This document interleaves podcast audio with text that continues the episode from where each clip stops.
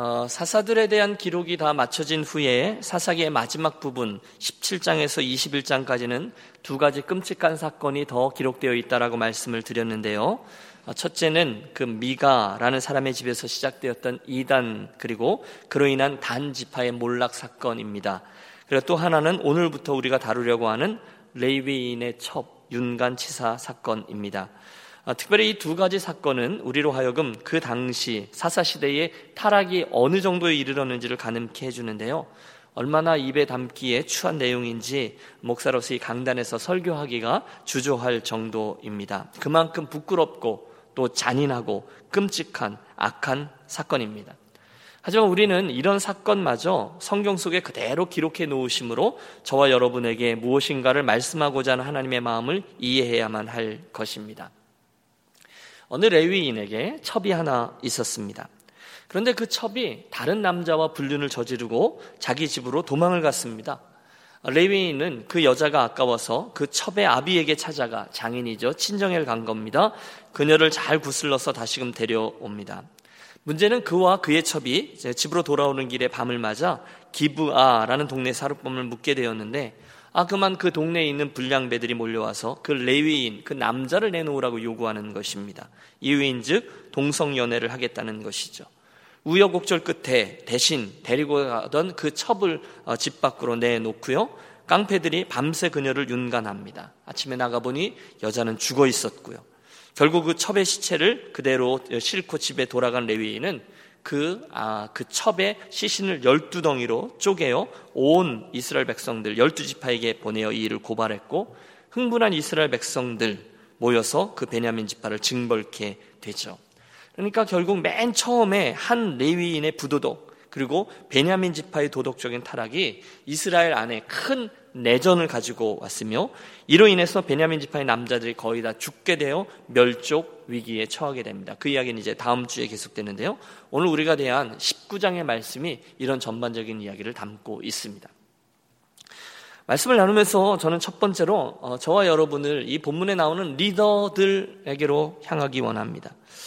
어, 사실 여러분 사사기 전반에 걸쳐서 리더들의 역할이 얼마나 중요했는지 우리 반복해서 확인해 왔습니다. 만 이 후반부에 이르면 이를수록 점점 더 이 종교 지도자들의 역할이 얼마나 중요한지를 우리 거듭 어, 확인할 수가 있습니다.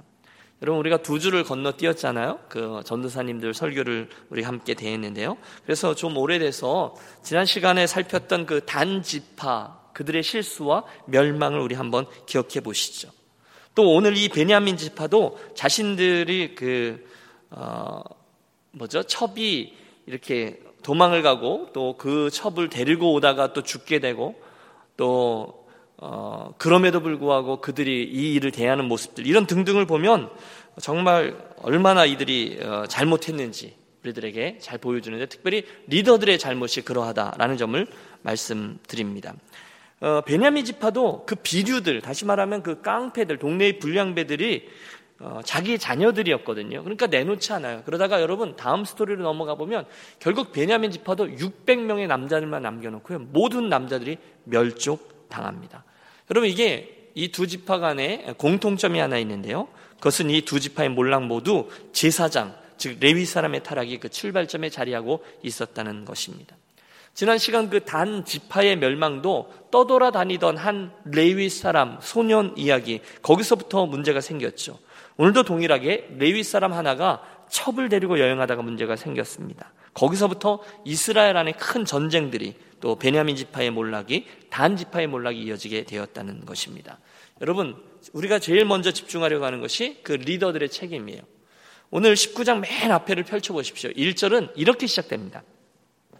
이스라엘의 왕이 없을 그때에 에브라임 산지 구석에 거류하는 어떤 레위 사람이 유다 베들레헴에서 첩을 맞이하였더니 여러분 우리가 저 구약 신명기 19장에 가보면 레위인이나 제사장의 결혼에는 엄격한 규정들이 있었습니다. 그런데 오늘 본문에 나오는 이 레위인은 그 규정을 무시한 채로 아니 한 걸음 더 나가죠. 첩까지 두고 살았다는 거예요. 더 큰 문제는 이 첩이요. 다른 남자들과 사귀다가 수가 뒤틀렸는지 그만 친정으로 돌아가 버렸다는 거예요. 여러분 생각해 보십시오. 레위 사람이 첩을 두었다는 것 그거 자체가 이미 큰 문제 아니겠어요? 그런데 여차저차 해서 그 첩이 다른 남자와 행함을 하고 자기 집으로 돌아갔다면 여러분 이 레위 사람이 정신을 차려야 되지 않겠어요? 야 잘됐다 하나님 기뻐하시지 않는 모이였는데 정신 차려야지 이러고 새롭게 생활을 하는 것이 맞습니다. 그런데 그는 그 친정집을 쫓아가는 거예요. 장인 장모에게 이 모양새가 참 웃습니다. 우습습니다. 그런데 그 여자에게 집에 찾아갔는데 이 장인이 또 엄청나게 이 사람을 환대해 주는 거예요. 도대체 뭐가 뭔지 요즘 여러분 나오는 드라마보다 더 심한 듯 싶습니다. 7일 동안 그 집에 머물러서 융숭한 대접을 받은 후에 좋은 말로 꼬셨겠죠. 그를 구슬러서 다시금 집을 향해 내려갑니다. 이야기가 계속됩니다. 남쪽에 있던 그 집을 떠나서 북쪽의 에브라임 산지를 향해서 움직이고 있는데 어느덧 밤이 되었습니다. 저 뒤에 넘어가서 11절부터 15절을 제가 좀 읽어드리죠. 무슨 일이 일어나고 있는지를 보십시오. 그들이 여부스에 가까이 갔을 때 해가 지려 하는지라 종이 주인에게 이르되 청하건대 우리가 돌이켜 여부 사람의 이 성읍에 들어가서 유숙하십시다 하니 주인이 그에게 이르되 우리가 돌이켜 이스라엘 자손에게 속하지 아니하는 이방 사람들의 성읍으로 들어갈 것이 아니니 기부하러 나아가리라 하고 여러분 이해가 되시죠? 또그 종에게 이르되 우리가 기부하나 라마 중 한 곳에 나아가 거기 유숙하자 하고 모두 앞으로 나아가더니 베냐민에 속한 기부하에 가까이 이르러 해가 진지라 기부하에 가서 유숙하려고 그리로 돌아 들어가서 성읍 넓은 거리에 앉아 있으나 그를 집으로 영접하여 유숙하게 하는 자가 없었더라. 보세요. 여행 도 중에 길가에서 저쪽을 보니 이방인들이 살고 있었던 여부스, 즉 어, 예루살렘입니다. 그 당시는 아직 이방인들이 살고 있었죠. 그쪽이 있었고요. 반대쪽을 보니까 베냐민 사람들이 살고 있던 기부하가 있었다는 거예요. 당연히 여러분 여부 사람이 아니라 기부하 사람들에게 들어간 거죠. 이리로 갔다 무슨 몽변을 당하겠어요. 그래서 어찌어찌해서 베냐민 사람들이 살고 있는 기부하에 갔는데 어, 한 노인이 그들을 이제 거두어줘서 그 집에서 어, 자게 되었습니다. 문제는 그 베냐민 사람들이 옛날 소돔과 고모라 사람들 그들과 같이 그런 모습으로 타락해 있었다는 거예요. 그러니 여러분 생각해 보십시오. 제사장이 첩을 두고 살 정도에다가 그 첩이 다른 남자들과 불륜에 빠져서 도망까지 갔는데 다시금 그 사람을 데리고 돌아올 정도의 수준이라면 이스라엘 사람들의 당시 도덕적인 상태를 우리 불보듯 훤하게 볼 수 있습니다. 두려움이 있습니다. 그것은 이 레위인에 관한 거죠. 사실 여러분, 어, 뭐 단순히 목회자 뿐이겠습니까? 오늘날 교회에서 이러저러한 직분을 맡고 이러저러한 모습으로 섬기는 저와 여러분들은 모두 영적인 레위인입니다. 맞죠? 여러분 맞죠? 저와 여러분이 예배를 돕고 또 사역을 하고요. 이러저런 모습으로 봉사하고 레위인이에요. 기도하는 자, 또 봉, 어, 헌금 봉헌하는 사람, 성가대 섬기시는 분, 안내하시는 분, 뭐 이모저모 뭐 식당 섬김 다 레위인이라는 거예요. 그렇다면 오늘 저와 여러분들이 그 당시 다른 이들보다 더 바르게 반듯하게 하나님 앞에 살아가야 되는데 여러분 요즘 세상을 보시면 어, 사회적으로 문제를 일으키는 곳에 가보면 항상 이 어, 교회 직분자들이 연루되어 있습니다. 그렇지 않은 곳이 거의 없습니다. 여러분 지난 주간에도 음, 이번 주간이죠. 한국의 젊은이 사역을 아주 크게 하시는 가장 크게 하는 사역 중에 한 단체의 장 목사님이에요. 그런데 이번에 그동안 감추고 있던 치명적인 죄가 드러나 버렸습니다. 그래서 그 여파가 엄청난 오늘 한국 사회를 뒤집고 있죠. 목사도 그러는데요, 뭐 이런 거요. 장로님도 그렇던데요, 뭐. 그러니 우리 같은 사람 말할 것도 없죠. 여러분 이런 소리를 요즘 우리가 자주 듣습니다. 그런데 그러면 안 된다는 것이죠. 사랑하는 여러분 권면합니다.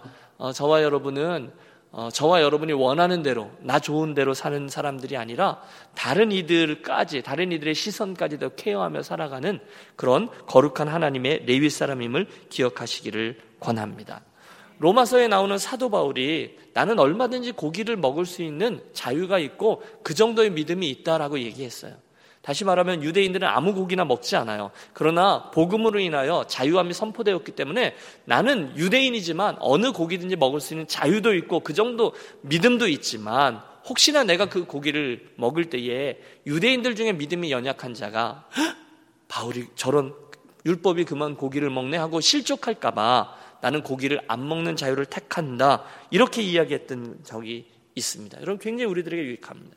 오늘 그리스도인들의 음주 또는 다른 삶에 대한 모든 문제에도 사실 이 원칙이 적용되어지면 별 문제가 없을 겁니다. 그 정도로 조심하면서 살아야 되는 거예요. 그리스도의 덕을 위해서 믿음이 연약한 자를 생각하면서 선택하고 살라는 것입니다. 마땅한 도리예요.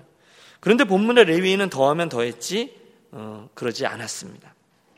그래서 바라기는 여러분 우리가 영적인 레위인이다라는 생각을 하시고 이 밤 이곳에서 교훈을 얻기를 원합니다. 우리는 어떻게 살고 있습니까?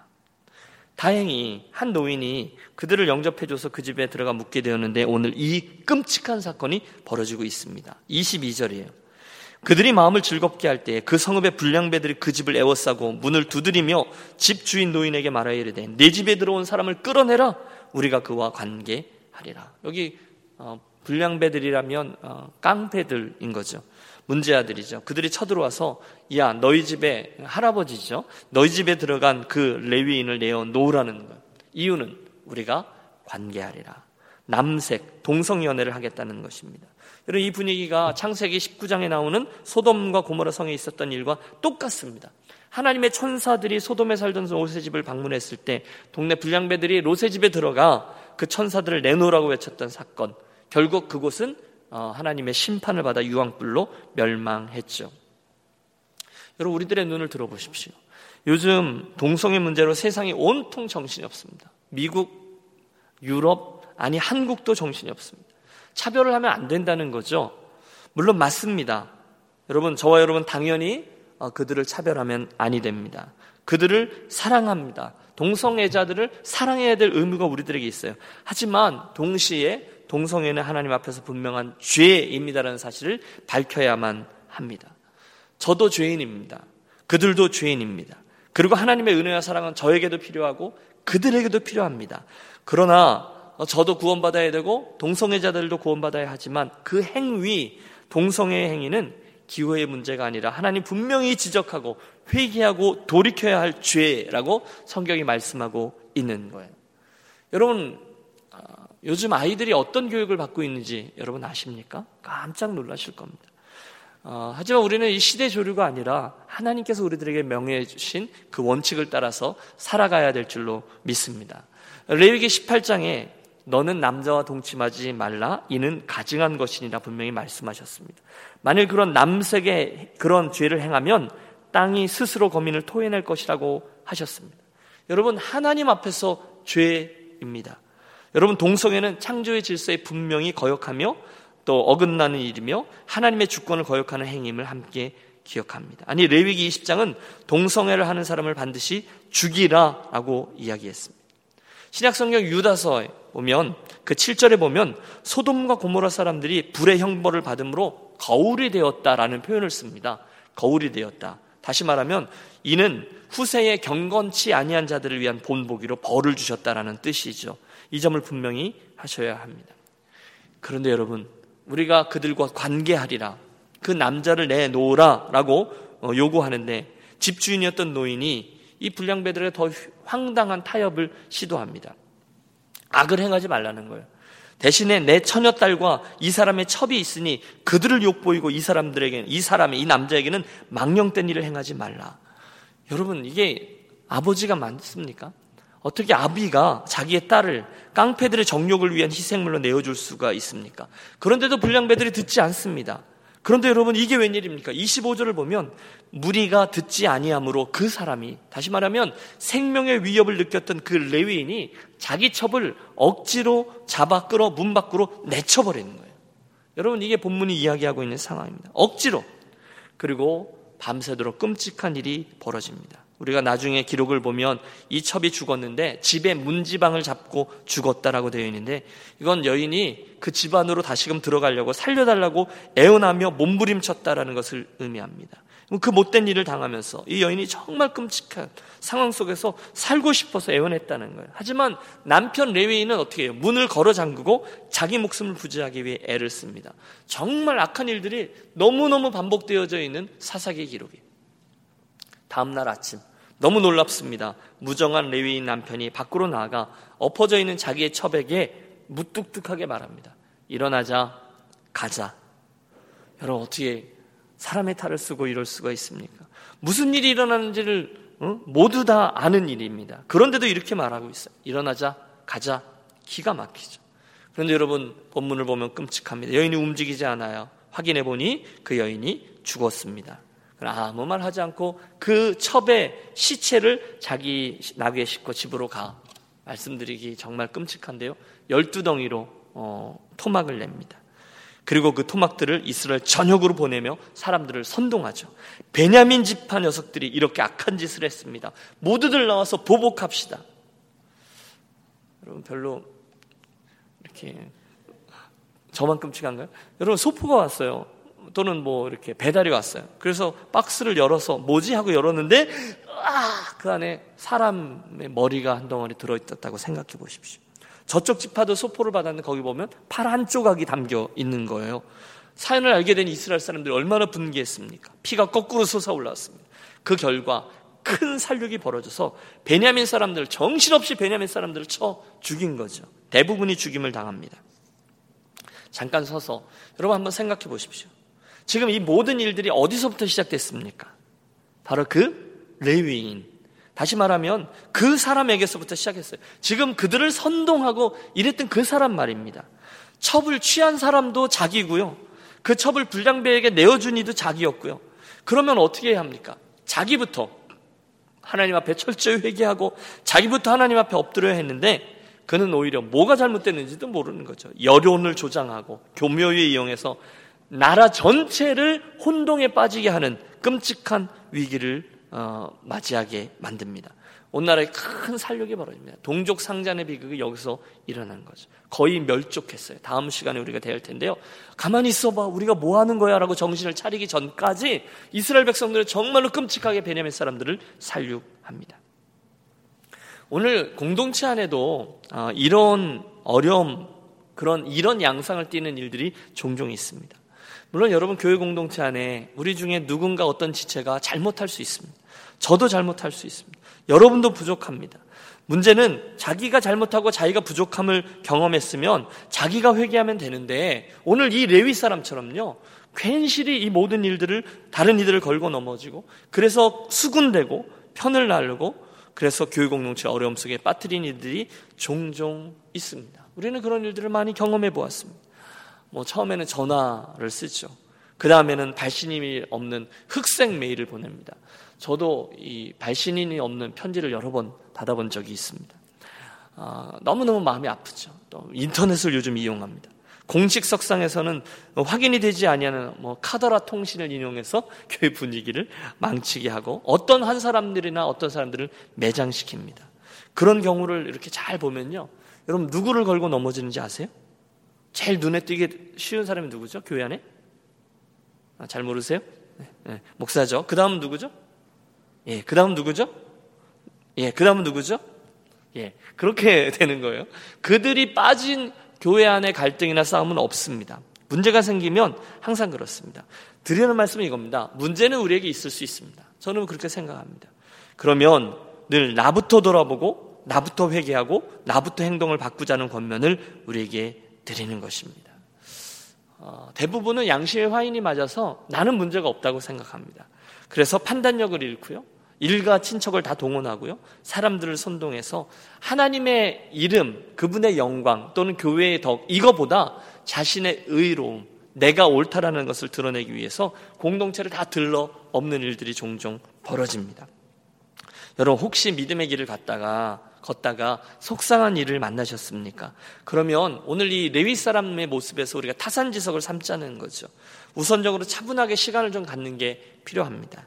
그리고 거기서 막 바로 소리 지르고 뭐 책상 위에 뛰어 올라가고 그러면 나중엔 자기가 잘못 안 이야기, 내가 잘못 알고 있었던 것 가지고도 정당화시켜야 하는 우스운 상황들이 생겨나기도 합니다. 그러므로 여러분, 우리가 오늘 이 이야기에서 또 하나로 얻는 그런 영적인 교훈은 적어도 예수 믿는 사람은 어떤 일이 우리 안에 생겼을 때 다른 이들을 비난하기 전에 먼저 저 자신을 돌이켜보고 목사부터 그리고 장로님부터 직분자들부터 그들 여러분 나는 깨끗합니다 이런 말씀을 드리는 게 아닙니다. 그런 부족함들을 먼저 되돌이켜보고 먼저 회개하는 모습이 있어야 되겠다라는 묵상을 해봅니다. 여러분 기억해 보십시오. 그날 소돔과 고모라에 그런 악한 일이 일어났을 때 거기에 기도하던 의인 몇 명만 있었으면 망하지 않았어요? 열 명만 있었으면 망하지 않을 수 있었습니다. 오늘 기부하의 이 베냐민 백성들도 마찬가지입니다.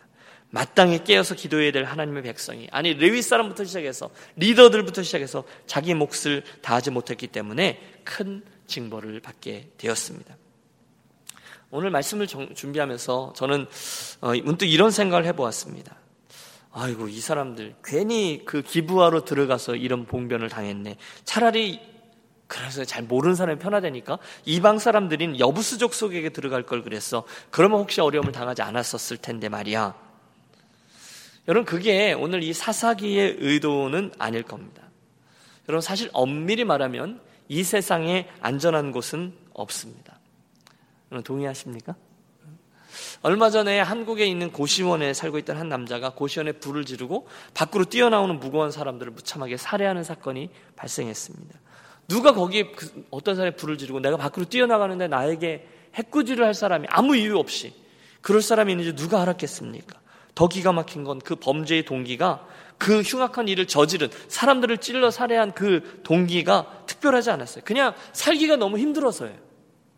짜증이 나서예요. 자기의 그 분노를 불특정 다수에게 표출합니다. 여러분 이게 오늘날의 세상이라고 저는 생각합니다. 제 말은 그곳이 길가든 베냐민 지파가 있던 기브아이든 아니면 여부수 족속이 살고 있었던 이쪽이든 어, 그곳이 사실 어디냐, 어느 것이 안전하냐, 이게 문제는 아니라는 거예요. 레위인이 깨달아야 했던 것은 기부하냐, 여부수냐가 아니라 내가 하나님의 사람으로 말씀에 순종해서 사느냐 아니냐 일 것입니다. 여러분 사방을 돌이켜 보십시오. 저와 여러분의 주변에도 얼마나 이 사고, 병, 죽음, 재난, 어려움, 끔찍한 일들이 가득한지 모릅니다. 그런데 오늘 저와 여러분이 그 가운데서도 여러분 대단한 분들이에요. 그 가운데서도 이렇게 하루하루를 은혜롭게 살아가고 잘 살아갈 수 있는 것은 한순간도 나를 놓치지 않으시는 하늘 아버지의 은혜와 사랑 때문이라는 사실을 기억하시기를 바랍니다. 여러분 분명히 그렇게 생각하셔야 돼요. 오늘 여러분 운전해서 오셨을 거예요. 언제 내가 그 차를 그 속도로 달려오고 있는데 언제 내 차가 기회적인 결함을 일으킬지 누가 압니까? 언제 음주운전이나 마약 한 차가 들어와서 나를 들이받을지 모릅니다. 우리 집에 무슨 일이 생겨날지 오늘 아침에 내가 출근했는데 집에 돌아간다는 보장이 내게 없습니다. 여러분 너무 그런 이야기를 한다고 얘기하지 마십시오. 분명한 것은 오늘도 하나님의 은혜가 저와 여러분을 꽉 사로잡고 있기 때문에 우리가 살아갈 수 있는 거예요.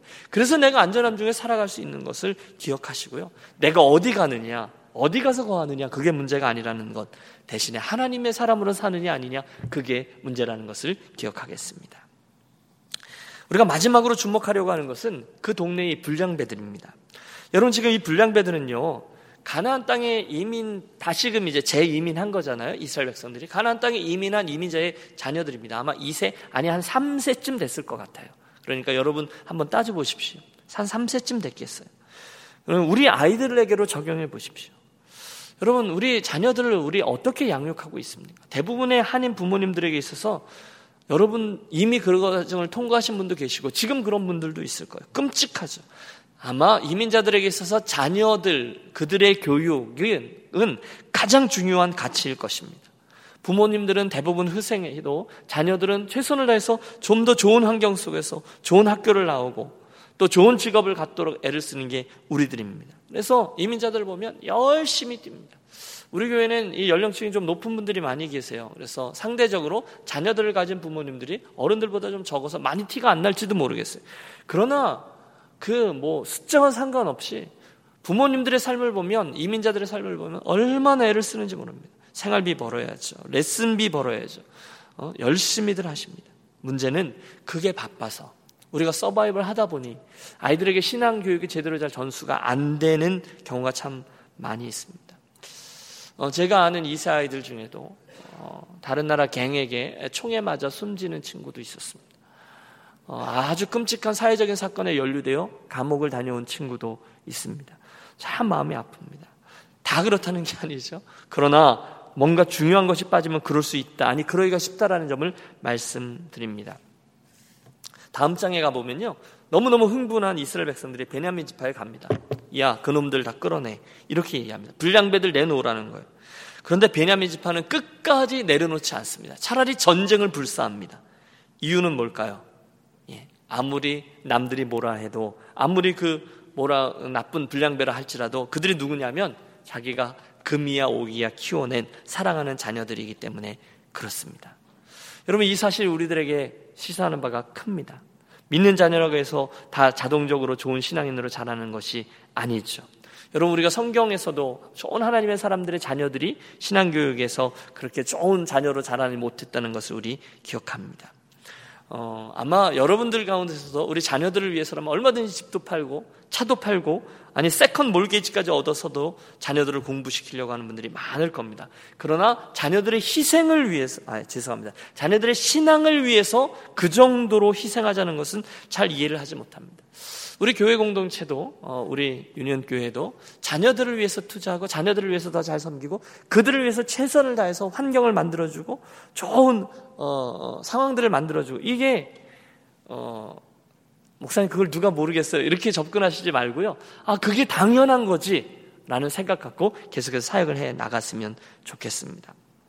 결국 우리는 레위 지파의 한 사람 그리고 그의 처백에서 시작된 범죄가 어떻게 지금 베냐민이라는 한 지파 전체에게 불똥이 튀어 큰 비극을 만나게 되었는지를 살폈습니다.